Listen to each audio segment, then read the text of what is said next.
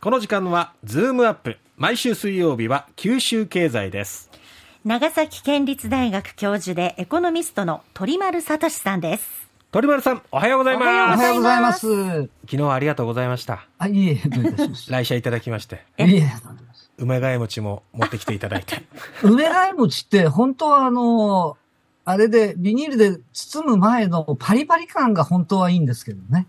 あ あ参道で買った時それは味わえますけどねそうそう、あれが本当の梅貝餅で、ほとんどの方はご存知ないっていうのがちょっと残念。やっぱ手土産にすると、うんやっぱりこうどうしてラもップなどでこう包んでるのでどうしても、蒸気がねしっとりし しますもんね、ね。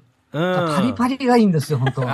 ああな今日は太宰府梅替え餅の話でよかったですかねえー今日は、はい、あの、自転車についてのお話自転車。はい自転車の話ということなんですが、あの、来年、九州で開催予定のスーパーイベントって言ったら、ええちょっとこう、毎年延期が続いてましたけれども、はい。えー世界水泳あ福岡世界大水泳会っていうのが、うんまあ、広く知られてるんですけれども、えー実はもう一つ、あの、自転車の大規模な国際競技大会も、あの、計画されています。はい。い。あの、福岡県と熊本県、大分県の3つの県が舞台となるツールド九州2023っていうやつですね。ええあの、9県連と3県の知事さんが、まあ、会長、副会長を務める大会実行委員会っていうのが中心になって、え海外からワールドクラスのチームも参加するっていう、あの、大規模なえススポーツイベントなんですね。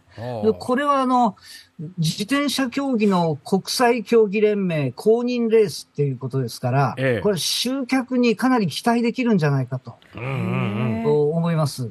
えー福岡だと、あの、競輪発祥の、あ福岡だと競輪発祥の地、北九州はをいスタートして、え平尾台から美濃連山越えて、あーあの、大牟田に向かう200キロのルートを走るっていうことですね。はなかなかハードですね。え。はいねあの、熊本では阿蘇山を走って、ああー大分だと日田オートポリスっていうのがありますので、あそこを中心とするコースが、まあ、計画されています。あ。はあ。で、このツールド九州2023っていうだけあって、ええ実は2024っていうのもええ。同時並行で企画されていますので、ほう。んこれ、例年開催ってなるとうまくいくと、ええ毎年10月にツールド九州、はい。で、11月上旬に佐賀インターナショナルバルーンフェスタっていうあのがですね、あ。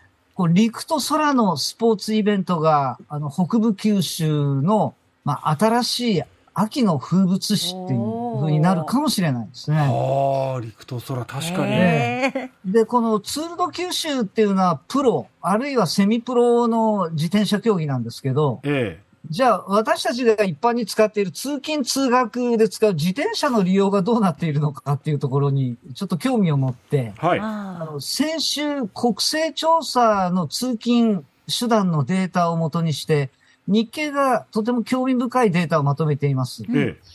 あの、通勤通学での交通手段に占める自転車はい。の使用割合を地域ごとにこう算出してるんですね。ええ。でそれによると、九州7県でええ。通勤通学で自転車を利用している割合が最も高いのははい。熊本県。ああ。 9.4%、まあ1割弱ですよね。ええ。 2番目が福岡県の9.0%。ほで、逆に、最もこの自転車の利用割合が低いのはう。、あ、これはも、え、坂の長崎っていううやこっとぱでりそうですか。えもう47都道府県で最低っていうことなんですけれども、あえっ、と、うん利用割合わずか2.5%。で、それに次いで九州で低いのが鹿児島県の5.5%なんですけー。あ、ど、そうですか。えーこれ長崎と鹿児島ってこう共通点何かっていうと、ええ。県土自体が離島と半島で形成されてるあーんなるほうど。ん確ですかね。まにあ。どこの県も坂道っていうのはあるんですけど、ええやっぱり長崎と鹿児島ってこう、傾斜が急なんですよそうね。ですね。えーその代わりあの長崎っていうのがすごいのが、えあの、これ別の、あの、家計調査見るとですね、え。はい。はい。えーバス代の支出額は日本一なんですね。自転車に乗らない代わりにでバ バスに乗ってバスに、通勤通学するんだ。さらにすごいのが、あの、タクシー代なんですけれども、ほこう東京特部、東京都23区が日本一なんですけど、う。えそれに次ぐのが長崎市っていうえ。ですね、えええ。 それは面白い。うんだから地形っていうのが、いそういった交通手段の利用割合なんかに、てきめん現れてきているっていうことだと思います。いや、それ酔っ払ってあの坂歩いて帰るのは大変ですもん。転げ落ちちゃい ました。うんで、その九州で一番自転車の利用割合高い熊本県ですけれども、ええあの自転車を熊本地震からの復興の有効な手段になるっていうふうに位置づけていて、はいサイクルツーリズムの聖地っていうのをこう目指して、自転車マップだとか通行帯の整備を積極的に進めていらっしゃいます。ほうで、福岡県なんですけど、これあの、一部の方はご存知だと思うんですが、県内企業で働く人に自転車通勤に切り替えてもらったら、もらう、え福岡、あ自鉄チャレンジ。自鉄って自転車通勤というえ。ことああ、になりるますほ。ど。自鉄チャレンジっていうのを今月からはい。来年1月末まで実施していて、えー賛同してくださったあ企業さんあには、はい。あのー空気入れをプレゼントするっていうんです。そうそういうのを今募集しておられて、今50名ぐらいの方々が応募していらっしゃるそうですけれども、へー100名目途で頑張りたいっていうことです。